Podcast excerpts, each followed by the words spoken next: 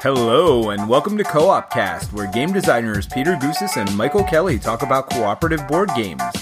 Join us each week as we break down one game and have a related design discussion.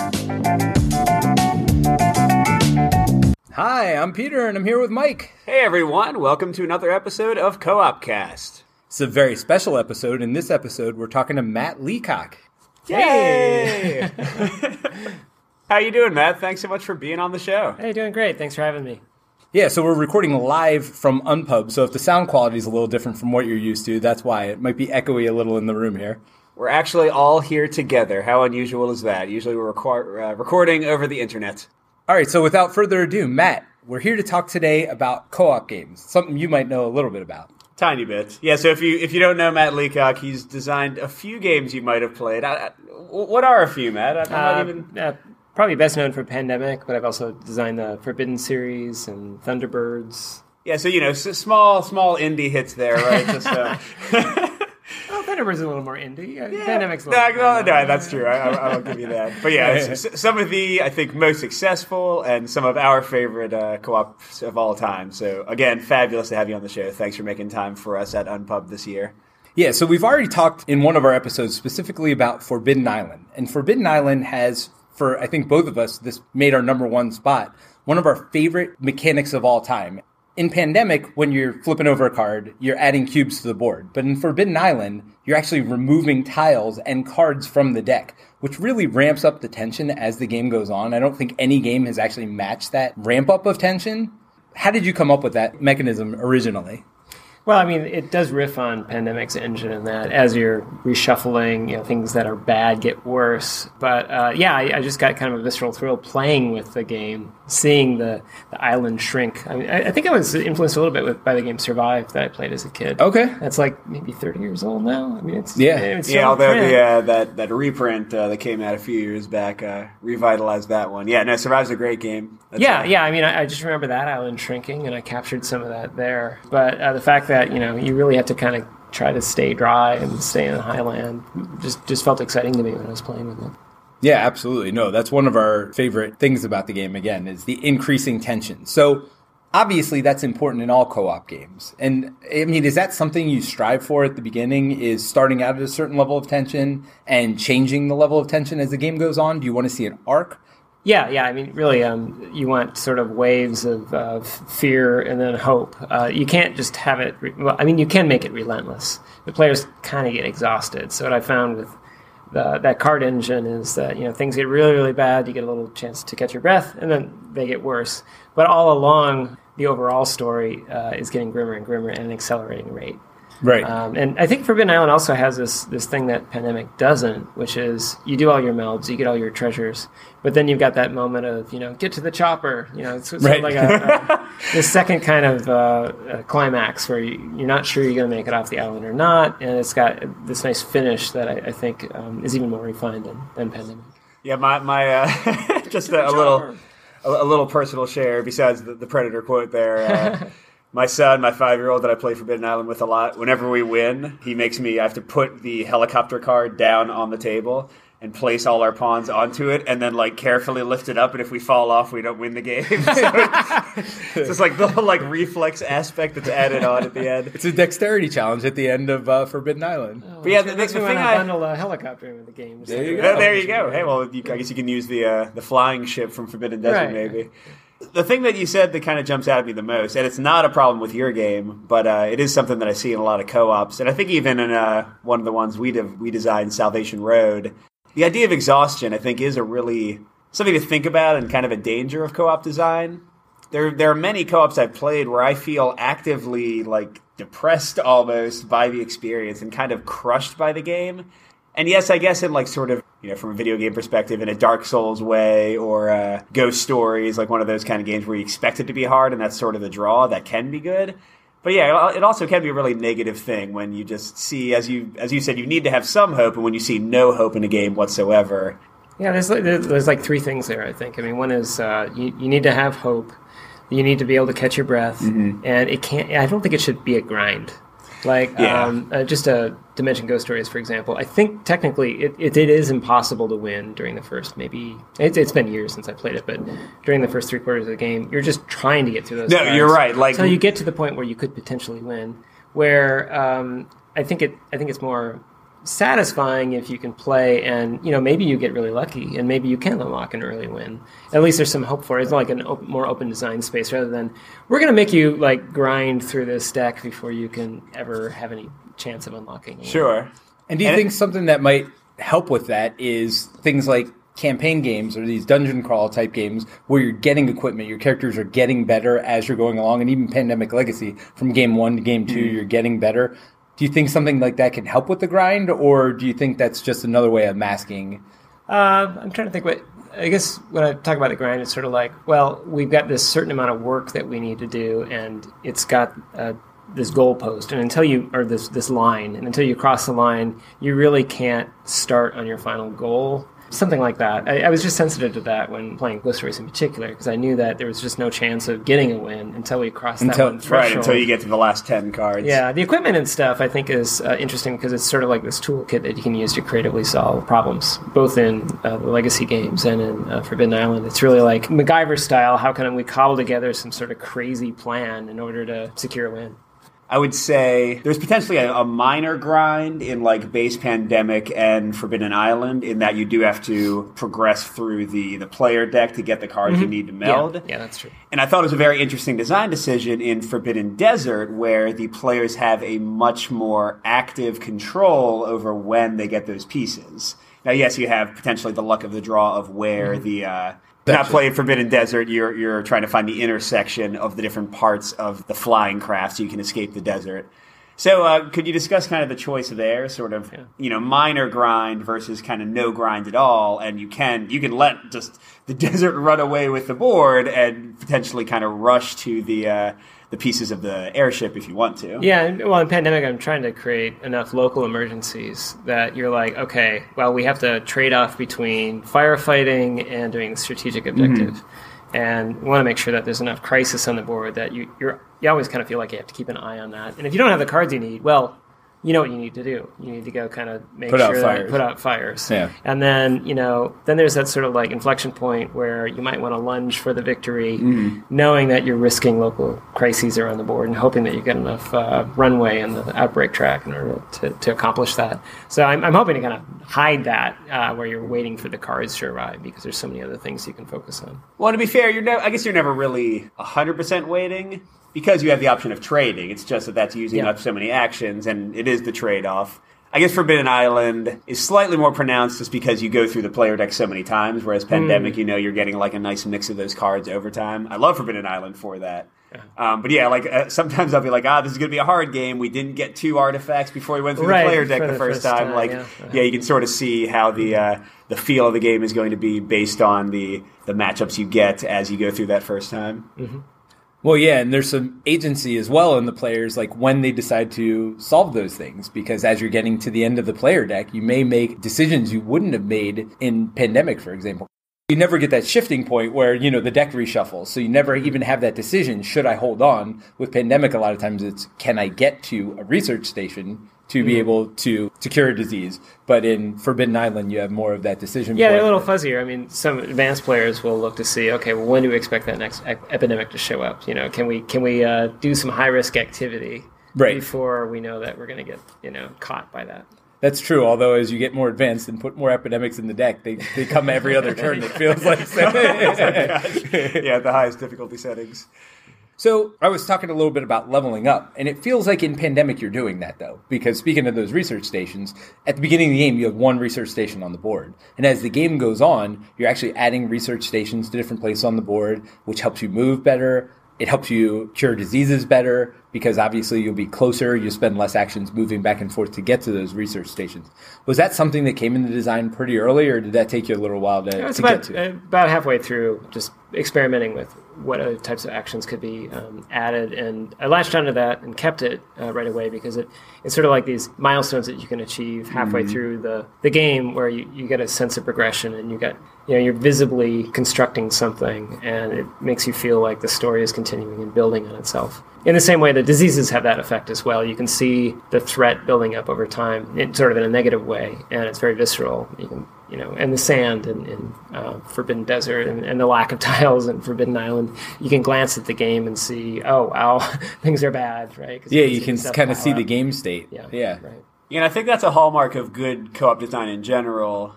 And again, kind of contrasting with the grind. No offense to Ghost Stories, we we had very positive things to say mm-hmm. about that in our recent review but that game could be potentially a little samey as you progress through, like you're doing the same kind of actions. Whereas something like Pandemic, it's almost like the game, a lot of good co ops progress through phases, I guess. So, Pandemic, you've got the early game where it's very hard to move, and at the same time, things aren't too dire. You aren't adding too many uh, cubes at the end of each turn. And then by the end, I guess you've progressed to where you your capabilities are much greater. You can move around the board more quickly or uh, remove cubes more quickly because of the cures. But the deck is also kind of racing you, and uh, the cards are coming out a lot faster. I compare it to. Have you played Spirit Island yet? I haven't tried that yet. No. It's a Spirit Island. I would say has a very similar thing. It's this uh, kind of desperate fight to even hold on because you know you're these spirits defending an island against colonial invaders. At the very beginning, they're like all over the island, but late game you go to this very different field where you have all these powers that you can bring to bear but they're also kind of increasing their pace. So i, I think a lot of good co-ops kind of have that feel of progressing through stages or phases or whatever you want to call it. Yeah it's almost like acts yeah yeah, yeah that's a good way of saying it. I don't know if you get this asked this in every interview but usually when we have guests on we kind of ask about their their gaming history how you got into the hobby well, I was going to ask actually specifically about co-ops. Like, I know you're now known for making co-ops. Is that something you originally went in for? Is there hmm. something about co-op design that drew you into it, or was it something that evolved? Like, well, now I made Pandemic. Everybody expects me to make a co-op.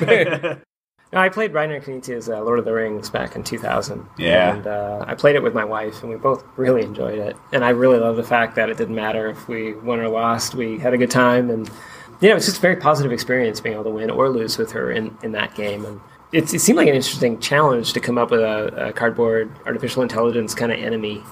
Uh, so I, you know, I went for it and designed this one. And It kind of took off. So, uh, and it was a fun challenge. So I just followed it up with uh, with others. I'm fortunate that I've been able to do more. Yeah, absolutely. Yeah, man, Lord of the Rings. That was, I think, that was my first kind of introduction to the co-op genre too. I've still not played that one. You haven't played the? Wow. I've never played. Don't don't take away my co-op cred. I did play Pandemic though, right when it first came out, because I was actually demoing for Z-Man games at the time when it first came out, and I kept going to my local game store, and they kept yelling at me because I couldn't get them Pandemic. Right? Like it's like I'm just demoing the game, people. I don't even work for the company, right? I don't have a copy yet. You know, it's one of those situations. Like every time we get this game in, it sells right out again. Yeah, how many times have you taught Pandemic, if you had to guess? Hundreds and hundreds. because it was very popular. It was funny because Z-Man was kind of in their heyday at that time. Because Agricola had just come out, yeah. Pandemic came out. They had another one, too, that took off. I'm trying to remember what it was. But it was like there were three big games that kind of came out from Z-Man all around the same time. And it felt like those were the three games people were asking about. And it must be hard even as a publisher because you keep coming up with new games and like nobody wants to hear about them. They want to ask about your other three games. That's a nice problem to have, really. Well, sure, of course, that's true. Zev at the time was doing like forty games a year. Or something he was crazy because he was a one man shop. So yeah. yeah, yeah, he was. And uh, I mean, I feel like that's the way the game market is now for everyone. Though mm. it's like there are how many four thousand games released in a year, and how many do you really hear about? 10, 15? I mean, yeah. if you're a casual gamer that's just looking on BGG every once in a while to see like what the new hotness is. I mean, how many of these games survive every year? I mean, it's it's again though. I think it's a great problem to have. You know, comparing the hobby when I first got into uh, kind of the the more hobby gaming market. I mean, what was there? You know, there was Settlers, there was Carcassonne on kind of the Euro side. You had Steve Jackson games and Great War games, Avalon Hill, that kind of stuff. And now the fact that yeah, it, you can find any kind of theme you might like. You can find any mechanic you might like. You can find probably 20 games with that theme or mechanic. I, I think it's it's amazing how the uh, hobby has grown. Now we're having some growing pains in that it's hard for anything to get traction, I guess, Mm-hmm. um, unless you know you have a, a, great system like Pandemic to kind of build on. But yeah, it's it's it's a good problem. I'm, I'm glad the hobby is growing and kind Yeah. of getting more mainstream media focused. Used to be able to just play everything that came out. of it. Yeah, exactly. Like You'd everyone- say, okay, well, what did Mayfair import? And Yeah. you know, It's what- it's a lot like not that I, I guess any of us were alive for this, but you know, back in the the fifties and sixties, like the birth of television, Hmm. like everyone watched the same three TV shows, and you could go into any restaurant and be like, "Hey, so." Uh, you, how, how'd you like this? But now, uh, you know, now if you look at the best games from last year, probably if we all added up our, our plays of games, we would have only played ten percent of them, you know, and maybe only a few of the biggest ones. It's it's it's interesting, kind of the uh, the diffusion of the hobby overall. Well, I think of it like book publishing, even. Yeah. it's not like you expect to be able to read every book that comes out every year, but there's a huge diversity, and people who really love one particular kind of thing can go find their thing. Yeah. Well, I guess that's the benefit of us focusing on co-ops and you focusing on co-ops is, you know, you find something that you love and you can keep in that same niche, right? You can stay mm-hmm. doing the same things. And I think as a designer too, kind of getting back to the design discussion a little bit, I think as a designer, the more you do something, the better you get at it. Mm-hmm. Like, have you found designing co-ops now to be easier than when you were first at it? Or do you still run into some challenges where you're looking for, okay, how do I get past this design hurdle I'm Yeah, I, I found designing games in general to be easier because I do competitive games as well. I do find cooperative games though quite a bit easier. I don't know what it is exactly. I think I think it's because the research methodology that I use is so much better suited or more natural to me with co-op games because I'm watching people record themselves and you get such a richer channel of information uh, when you've got people arguing and talking with each other because they're all talking and you kind of get a view into what's going on in their heads. And if you're watching competitive players play each other, you just see like silence. You know, Yeah, they're people keeping staring at the board, hidden. and it makes me nervous. It's just like, are they That's true. enjoying themselves? Um, and I, you know, I actually do have to kind of ask them sometimes. I see them leaning in, and they'll be like, "Oh, that was really fun," and I'm like, "I'm glad you told me that because I have no idea, you know, whether you're enjoying yourselves or not." I have to pick up on those signals a little bit more, you know, because I have to build a whole new way of watching people play competitive games than, than cooperative games. And I find, and I've listened to you talk in the past in other places about how you like to watch people record. And I know we, I've heard you talk about it too, how you don't like to guide people through their playtest experience. You like to mm-hmm. watch them as they experience it, dealing with the ups and downs, not helping them with those challenges. And that way you can see if it's a sticking point for one group or, mm-hmm. or many group, or, you know, if everybody's have it hitting the same sticking points.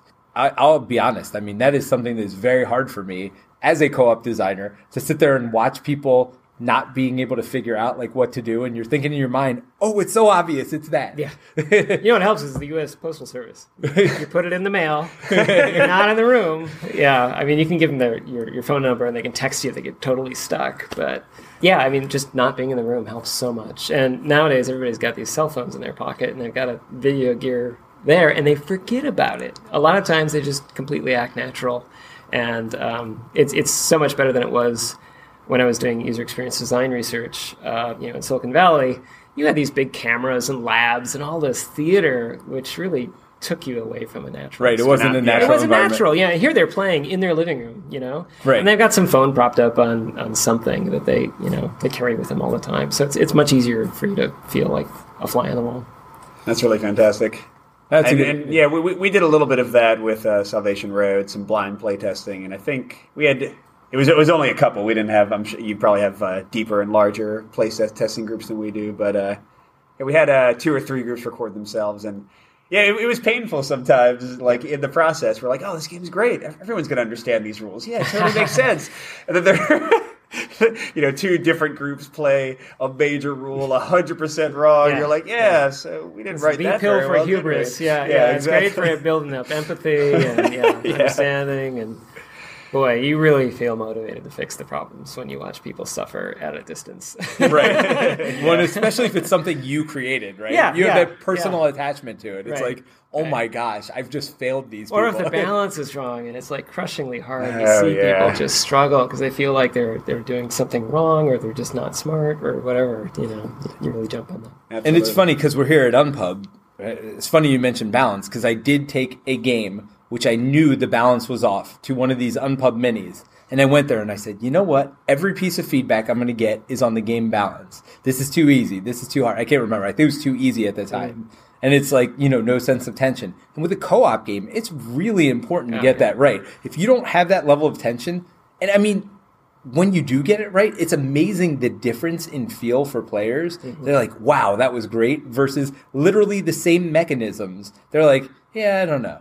Mm-hmm. You know, yeah. and I, I think and the hard part about co-ops is you can't make it the same every time, right? So you can't design this script that will run people through. And I guess games like Time Stories try to do this, right? Where you got this one run through. But a lot of times we're building games for replayability. Mm-hmm. And part of the problem with that is there's randomness involved in that. Or you have to add some level of randomness because if there's none, then there is a prescribed way to get through it. Yeah. And so part of the hard part is what if that first game they get is super easy? Or what if that first game they get is super hard? Now they feel crushed and don't ever want to play it again. Or, wow, I just walked through that. Well, I, no reason for me to play this game anymore, right? yeah. I beat it. That's it.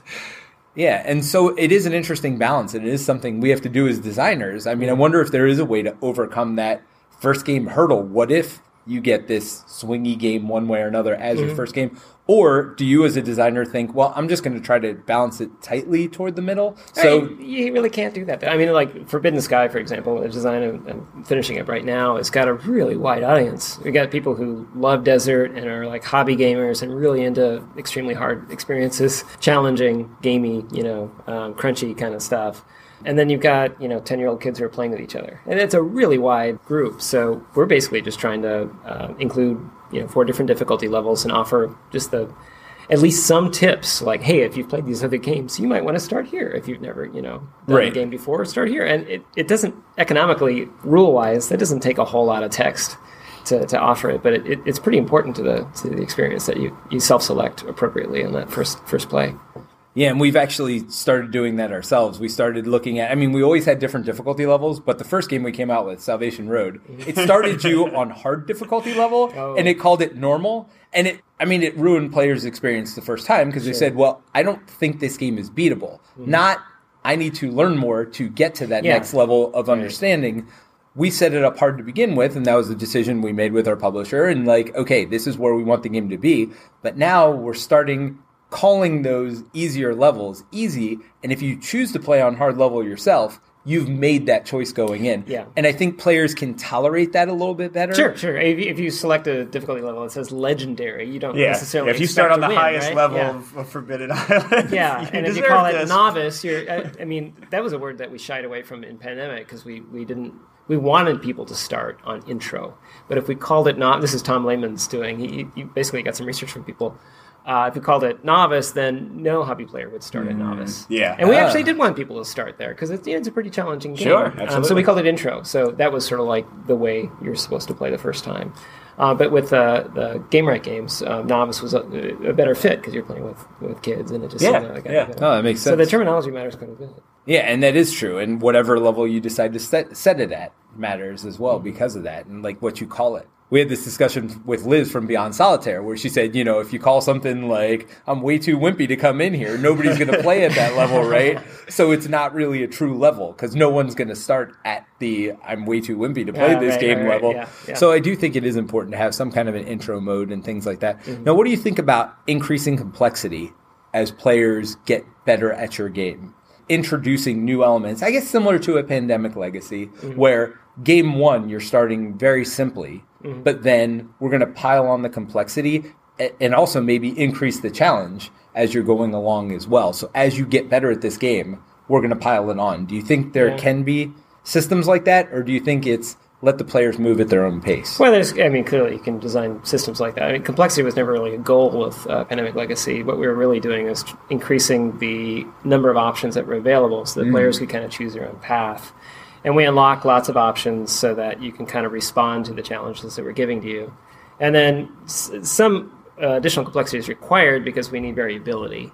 because you don't want to play the same game, you know, like 18 times. Yeah. uh, so, you know, but the, the key there was uh, providing a nice ramp. So you play it, and the first game is basically pandemic. There's very, very little uh, that's different. And then we changed it a little bit, and we changed it a little bit. And uh, so it's, it's, not, it's never quite overwhelming. You get into an overwhelming situation when you put it on the shelf and you come back to two months later, and you're like, oh my gosh, what were all these rules? I can't remember all of them. And I think and then you get some hiccups there. Yeah, I, it's funny you mentioned that because that was something I was just thinking in my head. Is whenever we put the game down for a while, it was hard. Like it wasn't hard learning it all at once. And actually, Harry Potter, Potter Hogwarts Battle is the same thing. Mm-hmm. Like as you're increasing the amount of stuff that gets put into the game, it's fine if you're playing back to back to back. And I think maybe that's part of the reason for Pandemic Legacy success. I think you had a lot of people that really binged it. I mean, binging TV is popular now, but you know, if anybody put it down, they realized why you want to binge it, right? Because mm-hmm. coming back yeah. to it is much harder.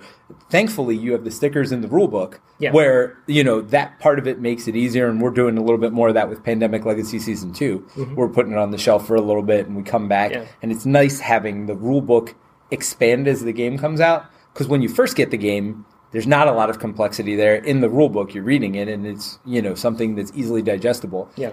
And then as you go back to review it, you just kind of have to review the new, new parts, right? Oh, you just, know just look for the sticker wells and read those. exactly, so you know the basics. I don't know if that was a in, intentional decision, but it seems to work out better where you know you can look where. Yeah, not only that, but uh, with season two, we tried to externalize the rules even more so. So there's more stickers that actually go on the board. So um, there, there are certain things, times in season one that we learned were a little difficult for people to remember. And uh, so whenever we encountered a pattern like that in two, we put a reminder on the board. So it was very salient. You know, try to put it in the area where you would actually physically be moving your hand or whatever, so that you could rem- remember those rules. Yeah, now I found season two to be very smooth, even with a two or three week hiatus. Because not just the things on the board, but also on the reference cards, and then I can like see which of them need a little bit more explanation. So yeah, we've had pretty much no trouble jumping right in. Uh, I want to ask you if if you're willing to talk about it. I know the design's not finished yet, but I love Forbidden Island, love Forbidden Desert. Uh, how much can you talk about Forbidden Sky? Like, what what are some challenges in general? You yeah, know? I can, I can talk in general. Sure, I mean, sure. Um, So- actually, so- I, I had a couple false starts to the game. Actually, Yeah. I, I worked with two different co-designers on two different games, and I did one solitaire and developed them pretty far before ultimately killing it. Yeah. each one of them, uh, one after another. Yeah, the, the tricky bit was making it different enough that you know it was something you'd want uh, while still, you know, being in the series and feeling like it belonged. And so I, I really needed to find a, an audience for the game, you know, because I don't want the one to cannibalize the other. Like, Yeah. Right. oh, well, we got sky, so we need desert. Yeah, Sky, Or- Sky Fires, Forbidden Island, or something, right? Yeah, exactly. Yeah. I'm really sensitive to that. Sure. So uh, part of the, the deal with that was like finding some way to set it apart um, so that you could describe it as a different experience, you know, very crisply to people. Like, oh, you want this one because of X, uh, while this one is great because of Y. And that was that was very very simple with island and desert. You know, island is sort of like a gateway game, get people in, um, no experience required, and desert is, is a little crunchier. Uh, so this one, that was that was what led to a lot of the false starts, and just trying to make sure it was something I could really get behind. Well, yeah, and island and desert are fabulously different. I mean, not just the island sinking and the sand piling, but the equipment cards, the yeah, the, the, the I mean, all the crunchy bits, like you're saying, the uh, the water, the like caves, the tunnel systems, and the sunlight, and everything. I mean, it's, it's great. Yeah. So what else can I tell you about it? Um, well, I, I, yeah, I can tell you a little bit about it. All I mean, uh, so in Forbidden Island, uh, the the deal is the the tiles in the game are disappearing as you play. That's a big thing. And in desert, they're shifting around, and the sand is building up, so you got shifting tiles. So we want to do something different with the tiles. So this is a.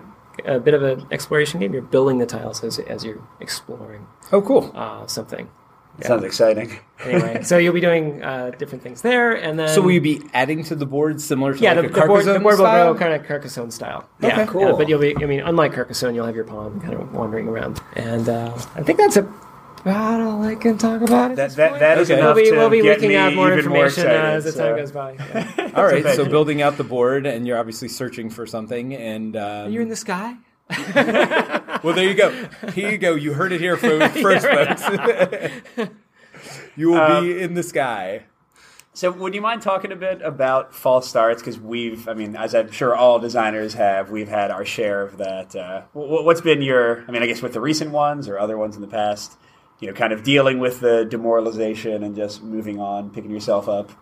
Yeah, I mean, I, you hit this sort of point where you're like, is it good enough? And uh, it just kind of comes from my gut. You know, they're really excited about it because I have to be excited about it. I have to. I have to want to pitch it and want to play it, and because I'm going to be playing it, you know, well over hundred times. I'm going to be with it for you know a year or, or longer. And then there's the the game's been published, and you know you want to support it. Uh, people ask all sorts of questions on the geek, and you want to be able to be there for them if they get stuck. So the things have a lifespan to them. Um, and it's it's a longer lifespan than you might think, you know. And isn't it funny how sometimes you reach situations where you don't even know the answer to the question, and especially if you've been away from the game long enough and you're on to the next project, you're like, wait a minute, the island sinks? What? Oh yeah, yeah. I mean, what's great about uh, Geek is that a lot of the people have played it more than I have, and actually know the rule book better than I do. Because I'll get questions and I'll have to go look it up sometimes. Uh, just because you know I got uh, over a dozen games now, and I have to go make sure because I don't want to. I don't want to say the wrong thing if I contradict the rule book. God help me. That, that's the worst kind of thing ever. Especially when it's in print and you are the Yeah, designer. yeah, yeah, yeah. That's horrible. Like that Leacock said that you're playing it wrong. Yeah, yeah, that's horrible. So um, I don't want to splinter the player community. Like, oh, these people play this way and these people play that way. I Right. hate that as a player. So I'm Oh, man, it's like the great schism. Like some Yeah. some, some view the, the Grand Leacock as the master of the game. well, and part of it as a designer too is that you've played through different iterations of the game, Yeah. so you don't even know what rules in the book sometimes. Yeah, so yeah. you definitely have to look it up. You know, anytime we get a question on the geek, same thing. I'm like, I'm not home. Do you have a rule book near you? Like, you know, what was our intention there? What did we settle in on? Like, I don't know. So getting back to the geek, I mean, a lot of people will uh, will respond correctly and they'll respond um, quickly. Yeah. And so I'm generally there in case you know there's some sort of unresolvable problem where you know I haven't ruled on something. or just to say, Bob's right. Well, yeah, that's right. And Yeah, move quote on. them and say, yeah, exactly. Right. Yeah, now that is interesting. So, as a designer, and obviously your games are very popular, so you have a lot of people that have played them and a lot of people responding. What is your thought on responding to people on the Geek as far hmm. as not necessarily criticisms, but more rules questions, things like hmm. that? Do you think it's better to let the player base somewhat police that for a little bit, and then, like, if nobody comes up with an answer within a day or two, then you respond? Or do you think it's a designer's responsibility to kind of get on there right away and, you know, as best they can, answer those questions? Yeah, I mean, for me, it's just a question of bandwidth. I mean, um, I, I just can't reply to every question, and I can't read every session log. I do scan just about everything that I subscribe to, and I subscribe to all my games. Right. So, I mean, it'll go by my eyes if only for a few seconds. And generally speaking, the community is really good at, at answering the questions. So I typically try to get involved only if people are like, hey, you know, it's a he said, she said. They just can't Yeah. work it out, and then I'll come in there um, and, and respond to it. And unfortunately, uh, I mean that's a good motivator for quality too, right? The the more you can, the more the you can stress clear. test the rules and get them clear up front, the less kind of those questions you've got. Um, but inevitably, especially in legacy games, there are things that you know that are unclear, or you know something's packaged wrong, or you make a mistake. I mean, you know, people are human. You're going to make mistakes. You're going to open the wrong thing in the wrong order. Oh, yeah. It's wonderful for people. You know, I just love the fact that um, people be like, "I can't find this card. or I ripped it up accidentally. Does anybody have the contents of this card?" And people are there for them, and that, that's great because I, I don't have the bandwidth to answer all of those. And Right. people are there for me. Yeah, so we we brought up uh, Pandemic Legacy a few times. I'm just curious on your thoughts of the sort of recent trend. I'd say, of course, there are older kind of disposable games like Sherlock Holmes, Consulting Detective, and those kind of things. But what do you think of like these escape the room games or uh, games that you might only play once, or like Pandemic Legacy, you get maybe uh, 12 plays or 16 plays out of it. Uh, Mm-hmm. it- I mean, clearly you've designed some, so I imagine you're a fan. But uh, yeah, Well, I mean, I'm not necessarily a, a fan of like having to throw away a game or recycle it. Well, but, um, fair I, enough. I think there, I mean, there's a trade-off there. I mean, because uh, it heightens the tension. Mm-hmm. There's no going back, and that creates this visceral emotional experience that I watched firsthand. It's really powerful. And then you can do the calculus and say, well, I played that for 20 hours and it spent so much. And I've never heard anybody complain after they finished the campaign that, you know, it wasn't a value. I mean, because most folks don't play it a game five times, right? They- Sure. A lot of games sit in the shrink. So um, we ask a lot of people to, you know, if you're going to finish the campaign, it's like 16, 18 games. That's a that's a pretty big ask. Yeah, And if someone Yeah, especially it, these days, as we said, Yeah, how many games get played twice? they're not once? complaining that they, they can't play it again. Usually, I mean, if they do, then they they- they'll build a reset kit or what have you. But um, we've deliberately not pursued that because then we can really go for it. We can say, well, how can we take this to the limit? That's just sort of the sandbox that we've set for ourselves. Yeah, I mean the the reset kit for Pandemic Legacy would be a new Pandemic Legacy. Well, that's what it Now, is. people are very creative. creative, you know, and you know, Get, I- get the other color. if you want to laminate your stuff, go for it. You know, I mean, I I Yeah. have no problem with that. You know, if you want to do that, uh, it's a lot of labor, but if you've got more time than money, then you know, knock yourself out. Yeah, absolutely. And I get, um, you know, we've we've reviewed a lot of these sort of escape the room games just to to pick on those for a minute. And there is a big difference for me. Some of the games are literally disposable, like you've teared up and cut out and written on pieces of the game, and there's nothing to be done with it. Uh, the reason we like the Unlock series, for example, and Deckscape, is that at least because like right now as you said like what's the play you know or the hours to cost ratio these games are usually an hour long and they're like 15 20 25 dollars and that's not a good ratio um, at least compared to other board games compared to maybe movie tickets for you and three of your friends not Yeah. too bad of a comparison but the nice thing with the ones that you don't have to throw away is that you can pass it on to your friends. Right. You can trade it on to somebody else on the Geek. You can donate it to an auction. You can do all kinds of stuff with it. So the game carries on. Very different than to a game that's just ripped up and written on um, that only gets one play out of it. That's Yeah, uh, yeah. I mean, I've played uh, uh, both the Unlock and I played Exit. Just Oh, one, yeah. just one of each. Um, and uh, yeah, I mean, I enjoyed the Exit experience, but it didn't feel like I was like tearing it up completely. You know, it was like just a f- enough components that I couldn't reuse it. yeah, exactly. yeah, like that- that's how sort of right you. on, That's sort of right on the edge. I mean, I, it was fine for me. I enjoyed it. I thought I got my money's worth, but I, I know what you're talking about. Sure. Yeah, so now right away, the first thing we do is like rip up the rule book for it, like that book, so everybody can get their own page or whatever. Oh, because that is one potential problem with games like this, and we could talk about this as in co-ops in general, where you have one puzzle that you're working on at a time. You know, everybody's working on the same puzzle, especially if it's something that's visual. Um, Seventh Continent has this as well. Every tile you flip over has some visual, you know. Or not everyone, but a lot of them Many of them have hidden numbers that if you don't see them, you Mm. Right. can't progress to like special parts of the island. Yeah. Yeah. And so part of that is only one person can look at that at a time, though. So you need mm-hmm. to have stuff for the other people to do. So I guess as just a co-op designer in general, how do you try to integrate everybody in the gameplay experience? Because co-ops are a very much group experience mm-hmm. at the same time. So have you ever run up to challenges like that? And how? And I you- guess it, it kind of jumps into alpha gamer as well. Like Yeah. they're different problems, but related problems. Yeah, how do you keep everyone involved? How do you keep everyone's voice and choices Sure. meaningful? Yeah. Well, unlike these escape room type things, it's less prop driven. So you're not look, scanning for a Sure. hidden number. You're you're all sitting around the table, and there's there's plenty. It's a distributed computing problem, right? The the thing is Hmm. complex enough that if you're going to play optimally, more minds are going to be better than fewer. And I know this because I've sold a lot of my games, and I've, I've determined that I am better with more people, um, Right. Uh, because more people are challenging me on my assumptions. So my win ratio is lower by myself. That's great. Uh, yeah, I mean, I could talk all about alpha gaming and you know it, it being a social problem, but there are also things you can do as a game designer to try to mitigate that somewhat. And one of those things, I like having your own materials that only you can control. Yeah. And you're careful to say, with permission, you may move thereupon. You know, Right. you watch people just not even have those basic. You're going you know, here. Decency. Yeah, you're going here. And okay, you're going to put out this fire. Your character's going to die here, but hey, it's Oh, okay. The one thing I can't stand is when people are referred to in the third person when they're at the table. you know, I'm like, come on, she's Johnny, right you there. do the, Johnny's doing yeah, this. yeah, right. Oh God. Yeah, So- and, it is interesting because I know you know Peter and I game a lot together, and we really don't have this problem.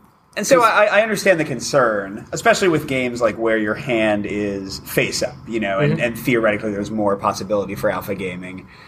And yeah, I, I, I personally find it. I, I totally think you should design at least something in there, like some kind of information or choice or whatever, or complexity that makes alpha gaming not an issue. But at the same time, I see this on the Geek a lot. People are like, "Is there something that makes Alpha Gamer impossible?" Then I'm not playing it. And I'm like, "What?" Every co-op game, like even if you don't, even if you have a hand, I might be like, "Hey, if you have a green card, play it here." You know, like it doesn't matter. Yeah. No matter what you do, somebody could be an alpha gamer Yeah. if that's their personality, if that's how the group is working, like the dynamic there. So I think it's very similar to playing a game with uh, mismatched skill levels. Yeah. Like if you're if you're a grandmaster playing against a you know a less experienced chess player, it's not going to be a good game because there's going to be such a discrepancy in skill, and it's unfair to ask people sitting around the table with different levels of expertise to to have the same level of enjoyment as uh, a group of people who are all relatively around the same skill level and can all contribute as equals. It's not to say that you should be rude. Uh, Right. Saying that it, it's a it's a lot to ask of a game to say that everybody's going to have exactly the same fun. You know, when you're when you're playing it. and if they are, it's probably a very simplistic game, right? yeah, or it's, it's just not a purely cooperative game where Oh, sure. you're you're all contributing ideas Yeah, freely, yeah. right? So, You can do it though. I mean, I know people who have played season one multiple times with new groups, and it's like watching, you know, a second series of a TV show with your friends. You're not going to say, hey, "Guess what happens next?" And, Right. and you tell them, you know, they, they're going to hate you, you know. um, so, uh, but I was going to get back to uh, staying involved in the game, and uh, some things that I put in the pandemic early on because I saw this. You know, I want people to be involved when it's not their turn. Just, just the fact that you have an event card that you can play at any time. Mm-hmm. If you have one of those, you're responsible for knowing when the right time to play it is. So if it's not your turn, you have to pay attention. If nothing else, then to be paying attention to the loop. Should I play that card now? Should I play that card now? And so that's one of the reasons why those things are so flexible. It's just to keep people with those cards involved all the time. Yeah, and um, actually, now that you mention it, I see that in a lot of your designs, because Island has the sandbags, especially the helicopter, since you might Yeah. move somebody else on their turn to Is make it- their actions so much more Yeah. efficient. So yeah, no, There's a definitely. further refinement with those in that um, it's in like an event card, but you own it, so only you can play it, and Right. it affects you personally. But Right. they're transferable, so you're like, okay, I can give this to you. It's a, it's this this token that you can move around. Yeah, so that, that that's a great design choice there. I, I never thought about it that specifically, but yeah, really nice. Cool. Well, we've kind of covered the gambit. Actually, before we close out here, I do want to talk about you're talking about alpha player. What I've seen sometimes too, and you talked about the different skill levels, is somebody who's new to a game sometimes shut down. So I see mm. that more than I even I see an alpha player when I've played in groups. So what do you do for that person, right? What do you do for the person that's like, I don't know, what do you think I should do? You know what I mean? Yeah, you get yeah. that like, I don't know what to do. You've played this before, you know. I, mm. I mean, is there anything we as designers can do, any tools we can give that new player to make them have a little bit more agency themselves? Like, Yeah, no. that's, a, that's a good question. I don't have a, a, a pat answer, a quick answer for that. I mean, I think as players, we can be trying to be more respe- respectful and say, well, what you know, here's here's some options, you know, and, and then defer to them to make the, the choice. I mean, as a as an experienced player, you might point out several intelligent options, but then you know, leave it to the, the current player, the new player's intuition as to which one they might want to choose. What what I do like a lot that some games have done, uh, Spirit. I don't know. I'm bringing up Spirit Island a few times, Yeah, but Spirit right. Island did it, um, and also like a lot of like war games and things will do this. Not cooperative per se, but uh, they'll have like suggested unit lists, or in Spirit Island they have. Uh, a set of like the progression. So you don't even have to draw powers, just get these powers. They're marked with the symbol, and this is how you will progress in your first game. So the nice thing about it is that you can play with very experienced players and just have that card, have those cards ready, and it takes out the most challenging, not like the most interesting, like you, you still get to do the very interesting, you know, tactical game management stuff, but it takes out one of the most kind of complex, like icon driven stuff from the game so that you can jump right in, and the experienced players don't even have to spend time being like, that's the one you want. All right. Yeah. Um, yeah. So yeah, I think something along those lines. Uh, Yeah, I, I- I, either your friends uh, or the designer giving you like suggested choices, suggested starting roles, whatever you want. Right, To do. that's what I was going to say. You could, you could potentially design roles that are a little bit more straightforward, Sure. uh, but still still fun to play. Like I think the first time I played Pandemic, I probably had the medic, and that was super simple and super straightforward. Yeah. And I felt awesome. I was just going around curing everything. And Probably better than say the contingency expert. exactly. or oh, oh my gosh, the worst. Gotta Who's you, the yeah. person who can move other people? The uh, dispatcher. yeah, like uh, with give- their permission. Yeah. Yeah, but they would give the dispatcher to a new player, and be like, "Hey, so we're going to tell you what to do with your actions. Yeah, okay, so I want to be over here. point. Can you Yeah. get me there?" right, right. Well, and it's funny because we did something with Salvation Road when we designed it. We had one character. We wanted somebody who could give actions to another player, but we gave them the ability to move to their location and then let them have an action so they select their own action. So it's like, hey, I'm moving here. Go ahead and take an action. And now that person's involved again when it's not their turn. So I think there mm-hmm. are things you can do with that as well, where even if you have a role that would be typically the I'm going to give all my actions to everybody else, and you can't. Mm-hmm. You know, I'm not going to do anything on my turn. It get, you know at least gives people you know a benefit out of it and something Yeah, you it's an do. interesting idea because it, uh, at the front of mine, it, typically have a section that it's pretty short, but it says, you know, here's the difficulty level you, you probably want to set for the group. But I don't, I don't really have anything that says, hey, are you a new player, or if you have new players in your group, um, you know, maybe have them play this role or that role. Yeah, it's something. It's interesting anyway, and I know some games do it, and they have like complexity levels against the bosses they're fighting. Complexity levels of like Sentinels of the Multiverse is the one I think of. Like Yeah, yeah. this character is really easy to use. This one's not so straightforward. Like Yeah. expect a harder game because you're not going to know what you're doing. And uh, Well, there So- you go, Matt. Tell game right for Forbidden Sky. Here are the roles that are suggested for new players. If you see it in the game, you'll know where it came from. hey, we'll be slightly minorly famous, kind of. you know, th- no one's going to hear this, so it's fine. There's no proof anywhere.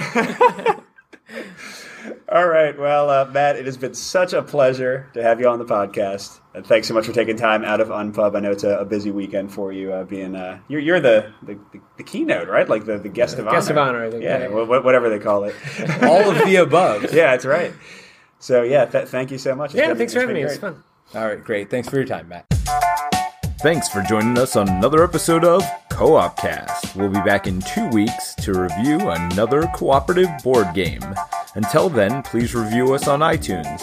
And while you're there, check out Mindless Faith. They provide our bumper music. Also, if you like co op games and why else would you be here, check out coopboardgames.com. They have some great cooperative board game material. If you want to contact us, feel free to follow us on Twitter at MVP Board Games or email us at mvpboardgames at gmail.com. Shifting point where you are. Uh, You want to re-edit should have locked, should've locked the door. yeah, and it's interesting to me though. Um, I totally lost it. Wasn't that interesting to me? Apparently, It would have been, man. We just never got to hear it. See? I had it like Maybe it was halfway the most- through. Maybe it was the most interesting thing you were going to It say, was the, it was the most interesting part of this whole discussion, and I totally lost it. Bye. And in the immortal words of Bill and Ted, be excellent to each other.